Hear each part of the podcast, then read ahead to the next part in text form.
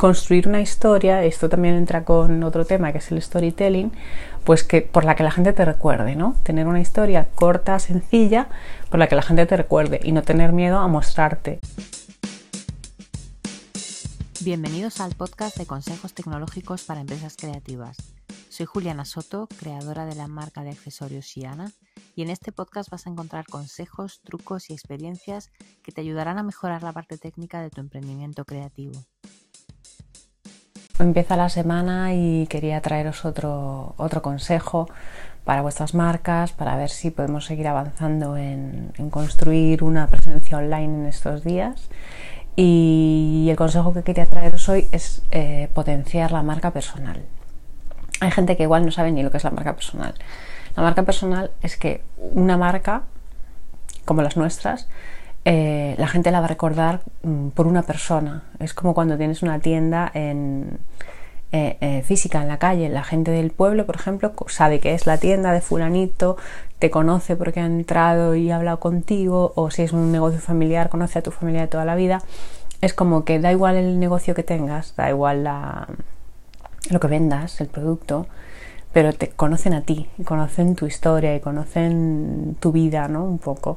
Entonces, ¿cómo hacer esto en online? Por ejemplo, mm, marcas como pues Sara y todas estas grandes no lo pueden hacer. O sea, ahí tenemos una ventaja brutal.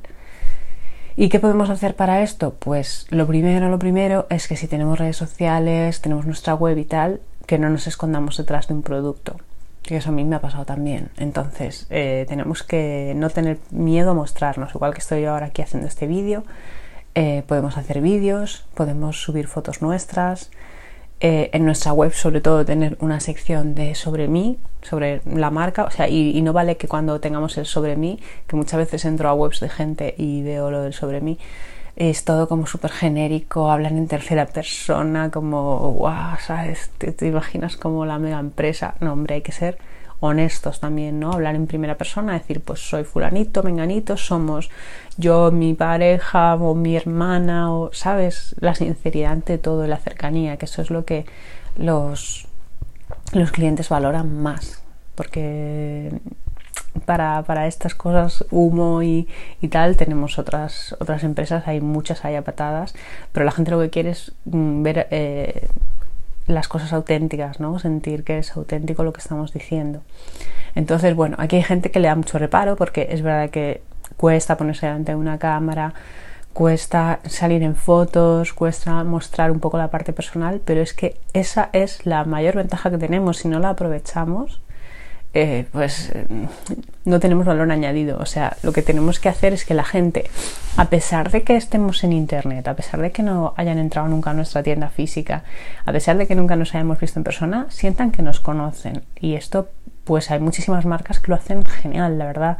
No sé. Mm, muchas famosas, no voy a decir, pero por ejemplo, eh, Lucía B, Charuca, todas estas, y luego hay de pequeñitas muchas que también lo hacen muy bien, ¿no?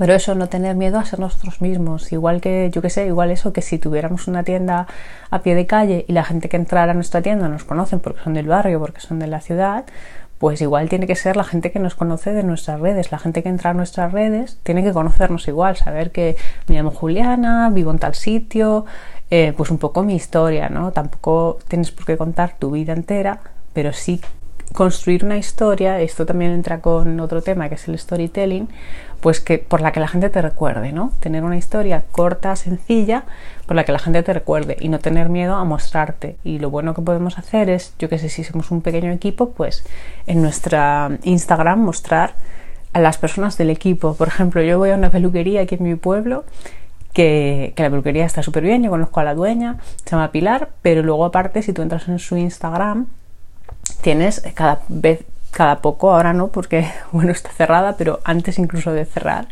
por el tema este de coronavirus, ellos en sus stories, pues decían, eh, fulanita, o sea, decían, esta, está esta chica trabajando, este chico, tal, y te los iba presentando en su Instagram.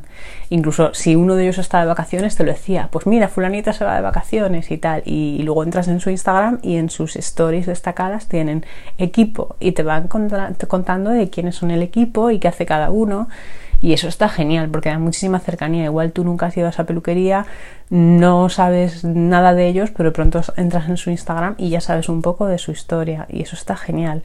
Entonces mi consejo es que, que lo enfoquéis por ahí. Tenéis varias opciones. Salir vosotros, que sois los fundadores o CEOs o lo que sea, ¿no? Salir vuestro equipo también, ¿no? Es importante si tenéis un equipo. Si no tenéis equipo, pues eh, lo importante es que salga alguien, o sea, que contéis una historia. Una cosa un poquito más rebuscada, que a mí no me gusta tanto, pero que también podéis hacer es que si por ejemplo hacéis ropa, pues eh, que haya alguien que cuente la historia de vuestra ropa, pues alguien que, pues una persona influencer, una chica o un chico, depende del producto, ¿no? Pues que, que cuente, ¿no? La, la, historia, ¿no? De la ropa o, o, que salga, ¿no? Que sea una cara visible, que tengáis una cara visible con la que la gente se pueda identificar, porque si es solo un producto o es solo un logotipo, es muy difícil que la gente se conecte de manera personal con vosotros y eso es súper, súper importante para empresas pequeñitas como las nuestras. Así que nada, para empezar la semana creo que está bien. Eh, ya me contáis en comentarios qué os ha parecido este tema, si os animáis. ¿eh? ya no os digo que os pongáis a hacer vídeos desde ya, pero por lo menos subid una foto vuestra a, vuestro, a vuestra red social favorita, a Facebook o Instagram, la que sea, y contar ahí una frase de, de qué va vuestra marca o por qué la empezasteis o no sé, algo personal, una anécdota, un, un algo. A ver si lo hacéis, ¿vale? Venga, un abrazo. Chao, chao. Y hasta aquí el episodio de hoy. Espero que te haya aportado claridad, ideas e inspiración. Suscríbete al podcast y déjame tus comentarios y reseñas para seguir mejorando.